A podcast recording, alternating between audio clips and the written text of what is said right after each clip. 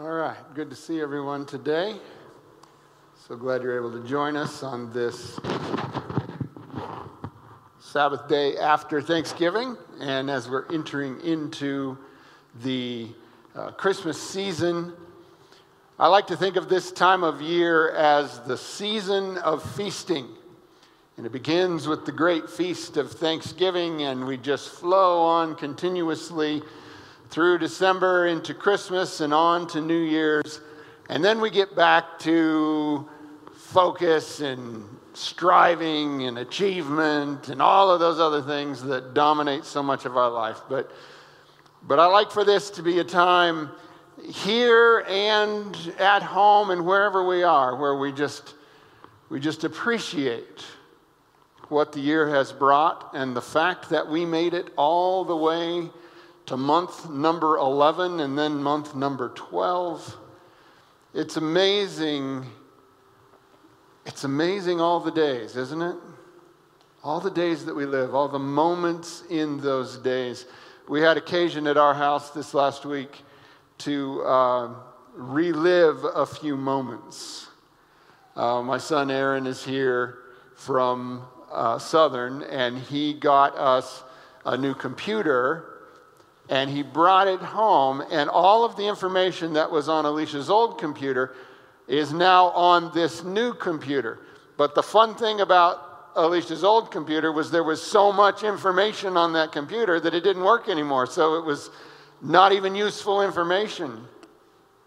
But we got it all moved over onto this new one.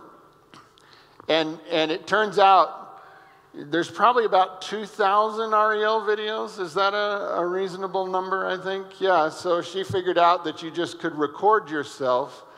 And we have all these videos of her from the time when she was quite a bit younger than now and doing all those things. And there's family videos on there from other times. And you look back on it and you think, yeah, it really was that crazy, wasn't it? I'm not just, not just remembering that falsely.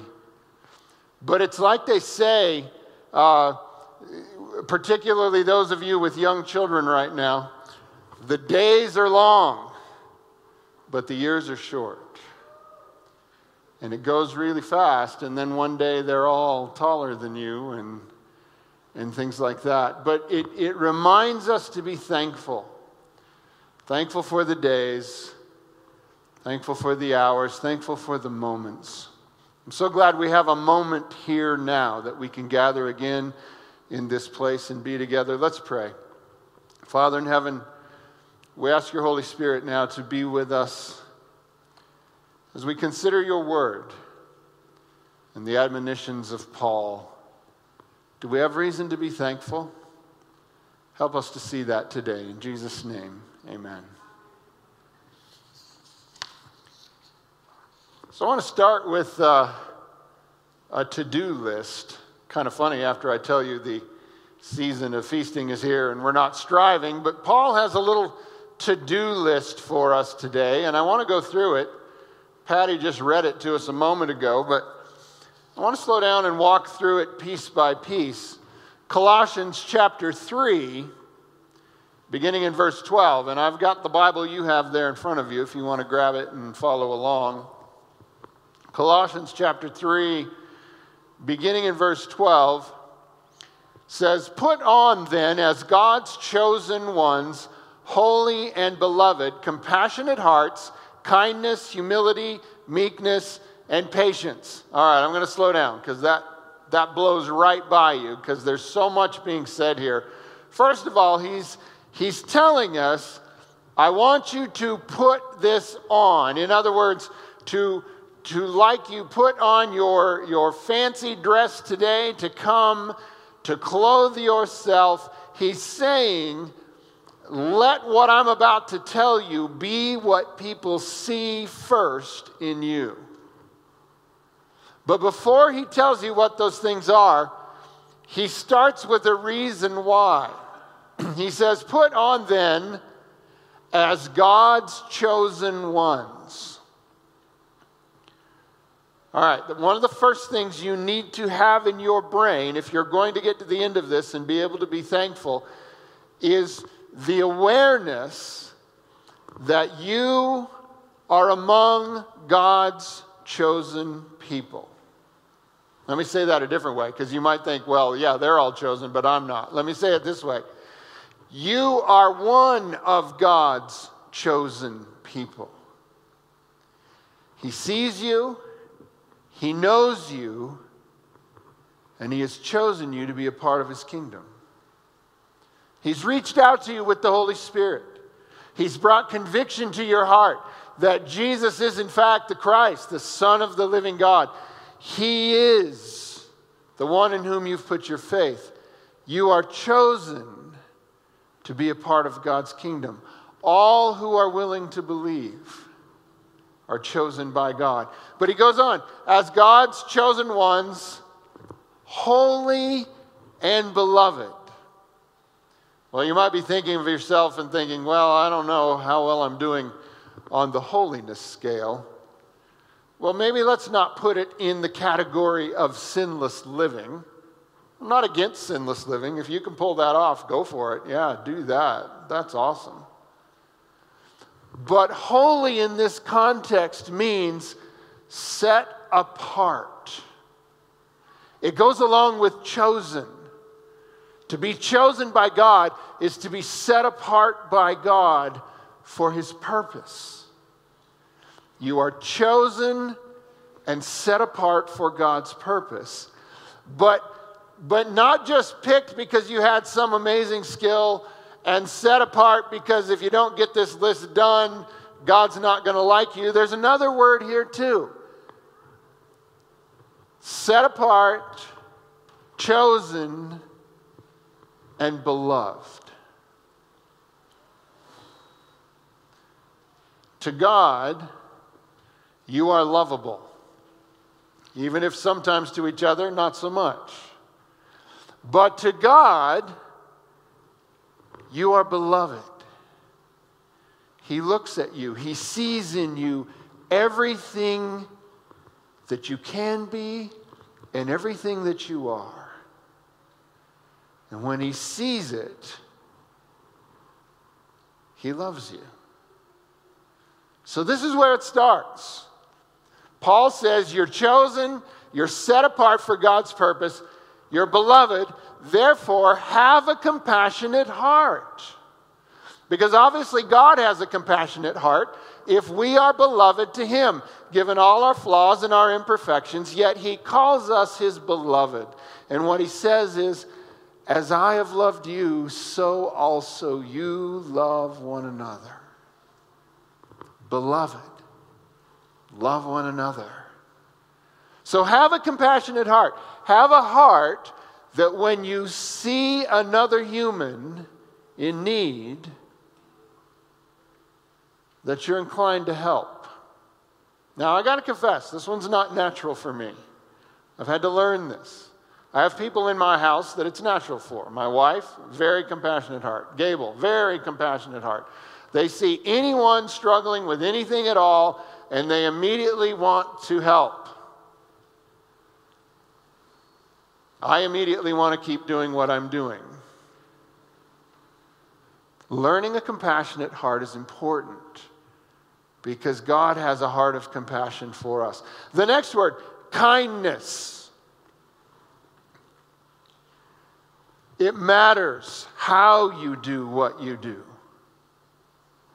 See, way too many people try to pass off the fact that they're just mean and rude by trying to claim that they're just being honest. No, you're just being rude. There is a way to say truth that is not offensive. Learn it. It's called kindness. Learn it and use it. You don't have to be a jerk to be honest kindness, humility. We don't need to prove ourselves to each other.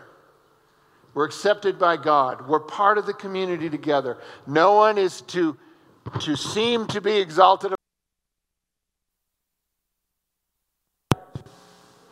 And it is something we're called to. Why? Because we're chosen and because we've been made holy, and because we're beloved. Let's go on. Verse 13. Bearing with one another, and if one has a complaint against another, forgiving each other as the Lord has forgiven you, so you must also forgive. The people of God should be a forgiving community. Now, this does not mean we stand aside when, when abuses take place in the house of the Lord and we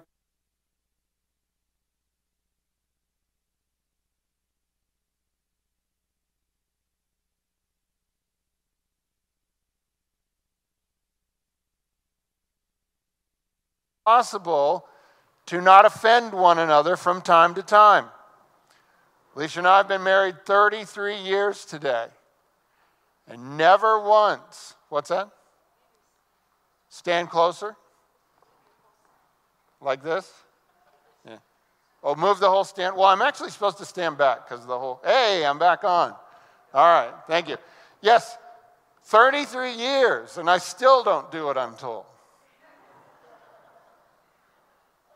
You can't help but offend one another every now and then. And do you know how long a list of offenses Alicia could have on me by now? You can't be a community of love if you will not be a forgiving people. And what is the standard for forgiveness? As God has forgiven you, so you forgive one another.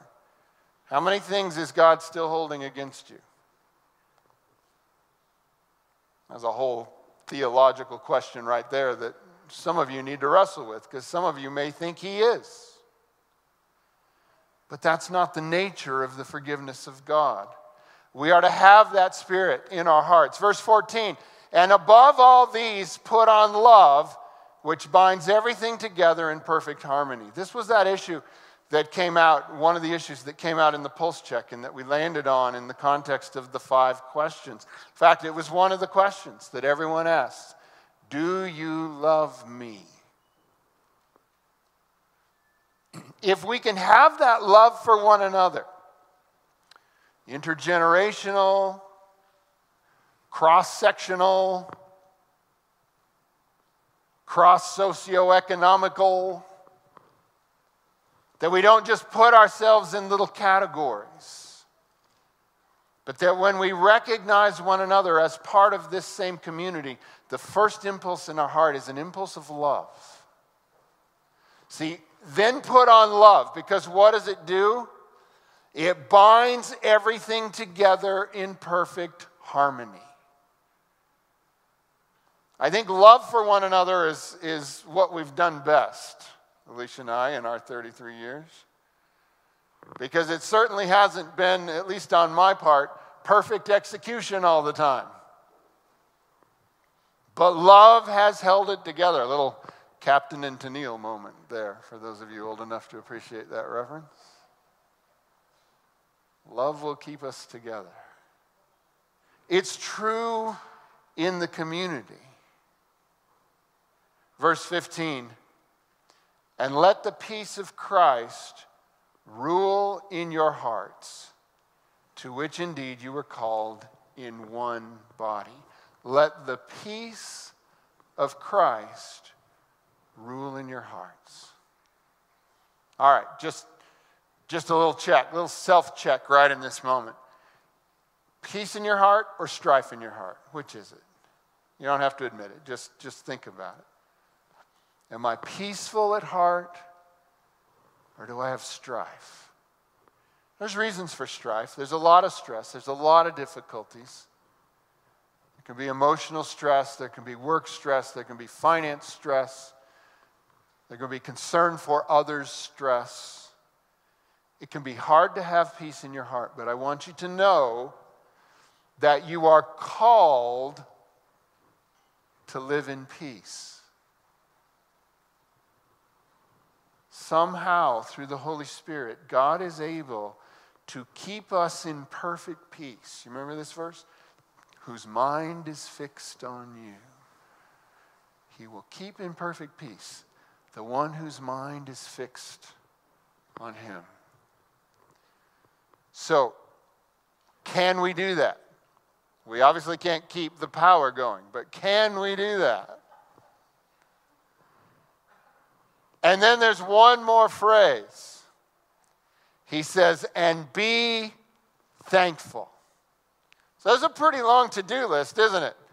Have a compassionate heart filled with kindness, humility, meekness, patience, be forgiving, love one another, have peace in your heart, and be thankful. How's your thankful quotient today? If thankfulness is a function of whether everything is going the way you want it or not, plan on not living much of your life being thankful. But if thankfulness is based on something deeper than that, then as Pastor Jay was saying earlier in the story, maybe you can be thankful, even in trial, even in difficulty. What do you think? And be thankful. But why? We were very pleased and blessed this particular Thanksgiving to have Gary and Sean and Terry join us for our Thanksgiving meal together. And we had a great time there together. And I read something to them in the context of Thanksgiving that you'll just have to suffer through it again here, that I want to read to you that was written by President Abraham Lincoln in a time of great stress and difficulty and troubles. You know, we often associate the idea of Thanksgiving with the concept of, uh, of 1620 Plymouth Rock or 21 and the Pilgrims and the, and the Native Americans that were there in that region. But really, Thanksgiving itself was kind of an inconsistent and spotty thing until the 1860s. Did you know that? It was not a regular thing. It was not until October 3, 1863, that President Abraham Lincoln wrote this proclamation. And it goes like this I've, I've got it for you here on the screen, I think, so you can follow along if I'm reading. There we go. It's a little small, so it's a test for those of you that are further back. Here it goes A proclamation. The year that is drawing towards its close has been filled with the blessings of fruitful fields and healthful skies. To these bounties, which are so constantly enjoyed that we are prone to forget the source from which they come, Others have been added, which are of so extraordinary a nature that they cannot fail to penetrate and soften even the heart which is habitually insensitive to the ever watchful providence of Almighty God. Don't you wish we still had politicians who wrote things that were this well written and this true? Man, it's amazing. Anyway, going on in the midst of a civil war of unequaled magnitude and severity, which has sometimes seemed to foreign states to invite and to provoke their aggression, peace has been preserved with all nations. Order has been maintained. The laws have been respected and obeyed, and harmony has prevailed everywhere except in the theater of military conflict, while that theater has been greatly contracted by the advancing armies and navies of the Union needful diversions of wealth and of strength from the fields of peaceful industry to the national defense have not arrested the plow, the shuttle, or the ship. The axe has enlarged the borders of our settlements, and the mines, as well of iron and coal as of the precious metals, have yielded even more abundantly than heretofore. Population has steadily increased, notwithstanding the waste that has been made in the camp, the siege, and the battlefield, and the country, rejoicing in the consciousness in the consciousness of augmented strength and vigor, is permitted to expect continuance of years with large increase of freedoms. Now realize he's writing this in the middle of the Civil War, in the middle of the hardest most difficult conflict this country has faced. Now, now listen to his words here. No human counsel hath devised, nor hath any mortal hand worked out these great things. They are the gracious gifts of the Most High God, who, while dealing with us in anger for our sins, hath nevertheless remembered mercy. You see, Lincoln was under no illusion that the strife of the Civil War was the cause was caused by the sins of a people who tolerated for so long injustice and slavery within our nation. He goes on. Uh, the way he says this, while dealing with us in anger for our sins, hath nevertheless remembered mercy. It has seemed to me fit and proper that they should be solemnly, reverently, and gratefully acknowledged as with one heart and one voice by the whole American people. I do therefore invite my fellow citizens in every part of the United States, and also those who are at sea and those who are sojourning in foreign lands, to set apart and observe the last Thursday of November next as a day of thanksgiving and praise to our beneficent Father who dwelleth in the heavens. That's how Thanksgiving as we know it came to be. It was set apart by Abraham Lincoln. He chose the date and told us it should be a day for us of thanksgiving and praise to our beneficent Father who dwelleth in the heavens. And I recommend to them that while offering up the ascriptions justly due to him for such singular deliverances and blessings, they do also with humble penitence for our national perverseness and disobedience. We never use words like that anymore, do we? No, because we're all perfect, right? Are we no longer even able to see ourselves? With humble penitence for our national perverseness and disobedience, commend to his tender care all those who have become widows, orphans, mourners, or sufferers in the lamentable civil strife in which we are unavoidably engaged, and fervently implore the interposition of the Almighty hand to heal the wounds of the nation and to restore it as soon as may be consistent with the divine purposes to the full enjoyment of peace, harmony, tranquility, and union. How often do we pray like that? Lord, we say, Lord, take away my suffering and do it on my schedule Lincoln says, Lord, take away our suffering as it fits your plan. Man, it's powerful.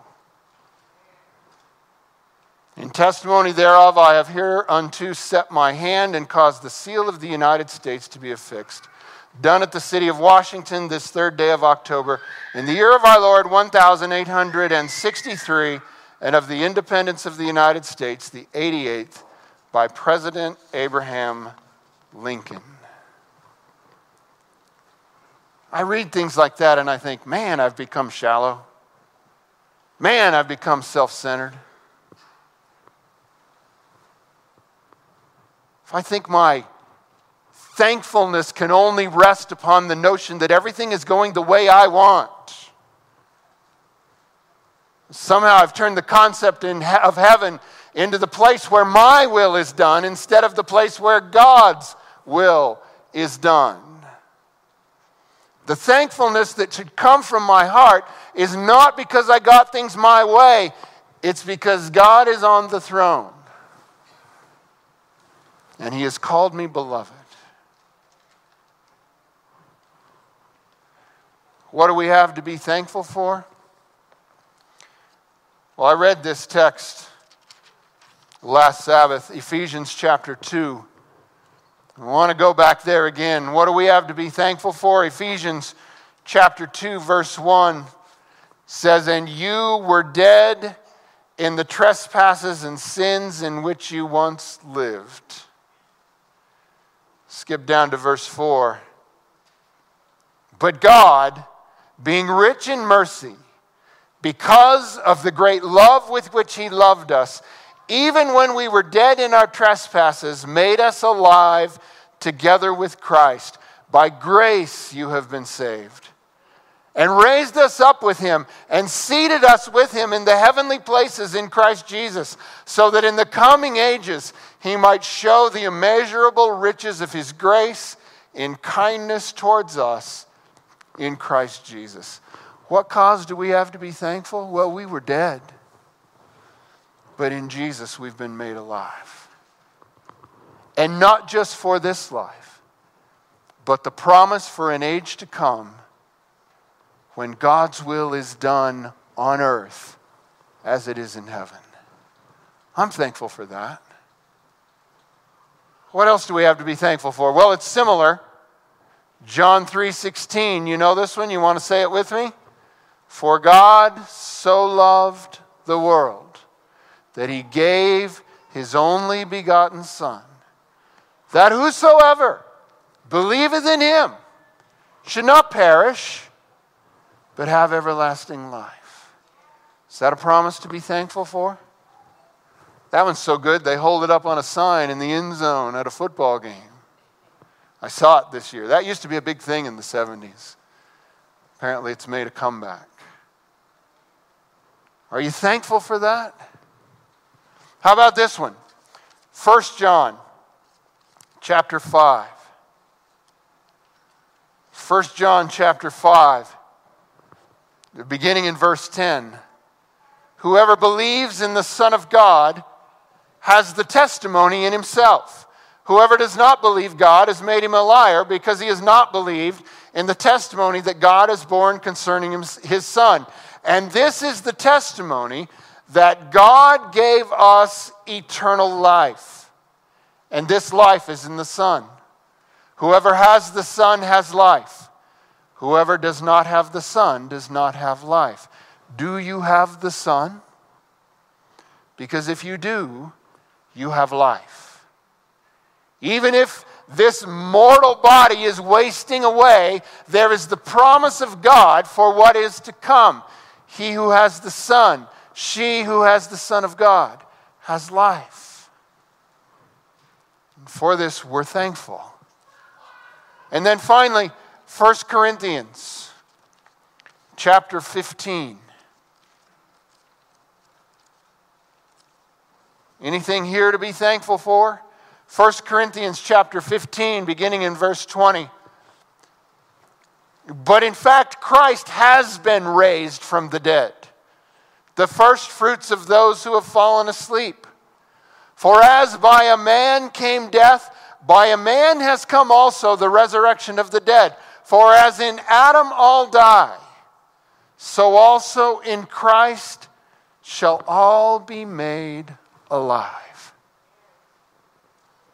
We're getting down to that, that season where you start to hear the Messiah. This is one of those great choruses for, from the Messiah. Since by man came death, by man came also the resurrection of the dead. For as in Adam all die, even so in Christ shall all be made alive. Yes, the situation is tough, but God has intervened. Yes, we face death as the sons and daughters of Adam, but we face and are granted eternal life as the sons and daughters of God through Jesus Christ. Any reason to be thankful there? You see, true thanksgiving is centered in the work of God.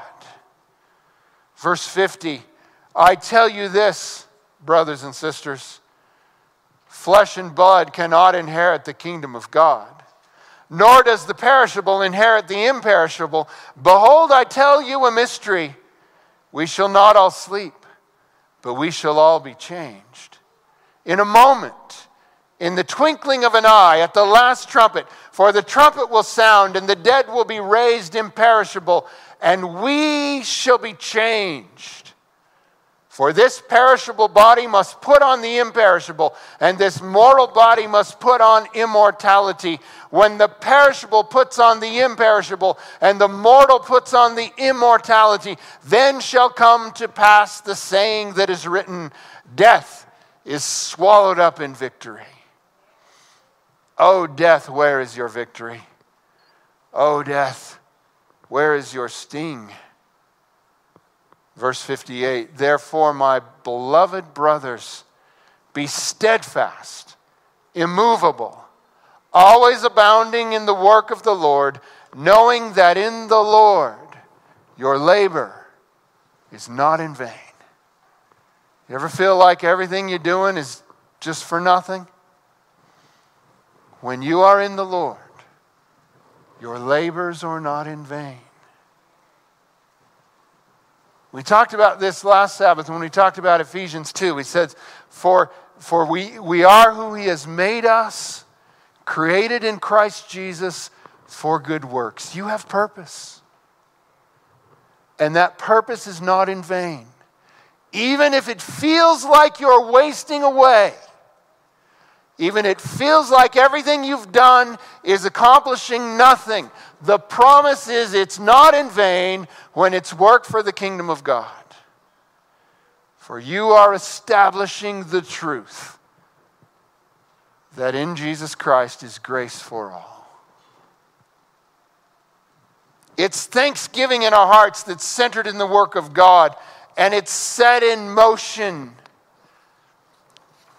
and got its start to the completion of the great work that God wanted done on the day when our Lord Jesus was born. I want to invite the band to come back because they're going to lead us in a couple songs. And while they're coming back, I want to read you another quote, one that, that is very precious to me that I read every year as we get down around this season that comes from the book Desire of Ages, written by Ellen White, the story of Jesus and his life. And this is early on, this is around page 31. We find these words. It says, The Savior's coming was foretold in Eden. When Adam and Eve first heard the promise, they looked for its speedy fulfillment. They joyfully welcomed their firstborn son, hoping that he might be the deliverer but the fulfillment of the promise tarried. Have you ever known the promise to take a long time? Those who first received it died without the sight. From the days of Enoch, the promise was repeated through patriarchs and prophets, keeping alive the hope of his appearing, and yet he came not. The prophecy of Daniel revealed the time of his advent, but not always rightly interpreted the message. Century after century passed away. The voices of prophets ceased. The hand of the oppressor was heavy upon Israel, and many were ready to exclaim, The days are prolonged, and every vision faileth. But like the stars in the vast circuit of their appointed path, God's purposes know no haste and no delay. When the fullness of time was come, God sent forth his Son. Providence had directed the movements of nations and the tide of human impulse and influence until the world was ripe for the coming of the deliverer. With intense interest, the unfallen worlds had watched to see Jehovah arise and sweep away the inhabitants of the earth. And if God should do this, Satan was ready to carry out his plan for securing to himself the allegiance of heavenly beings. He had declared that the principles of God's government make forgiveness impossible. Had the world been destroyed, he would have claimed that his accusations were proved true. He was ready to cast blame upon God and to spread his rebellion to the worlds above. But instead of destroying the world, God sent his Son to save it.